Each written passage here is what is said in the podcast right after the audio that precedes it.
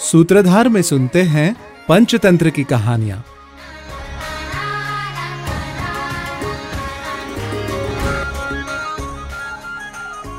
उपायेन हि यत्कुर्यात् तनन्, शक्यं पराक्रमैः। काक्या कनकसूत्रेण कृष्णसर्पो निपातीतः। युक्तीनं जो कार्यभाग साध्य होतो तो पराक्रमाने होत नाही। एका कावळीनं सोन्याच्या हाराने काळ्या सापाला मारून टाकलं होतं.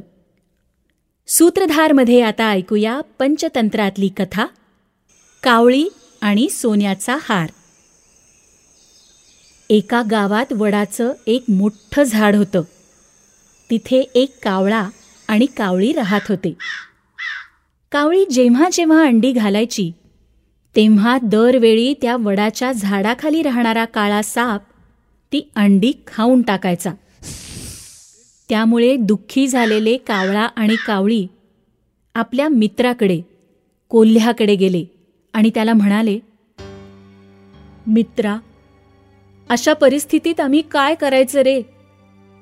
आम्ही त्या भयंकर सापापासून आमच्या बाळांचं रक्षण कसं करू? यासाठी तू काहीतरी उपाय सांग. कावळ्याचं बोलणं ऐकून कोल्हा म्हणाला ज्या शत्रूशी लढाई करून जिंकता येत नसेल त्याला चतुराईनी जिंकायला हवं.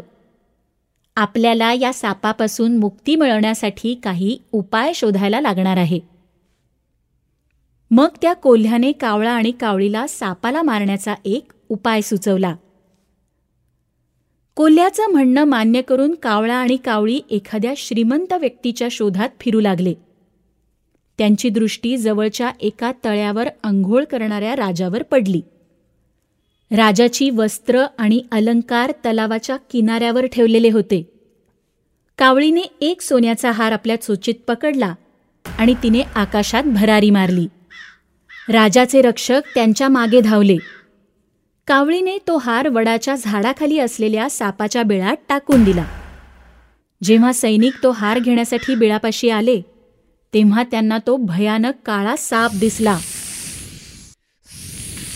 सैनिकांनी त्या सापाला मारलं आणि ते तो हार घेऊन निघून गेले. अशा प्रकारे साप मेल्यामुळे कावळा आणि कावळी आपल्या घरट्यात सुखात राहू लागले.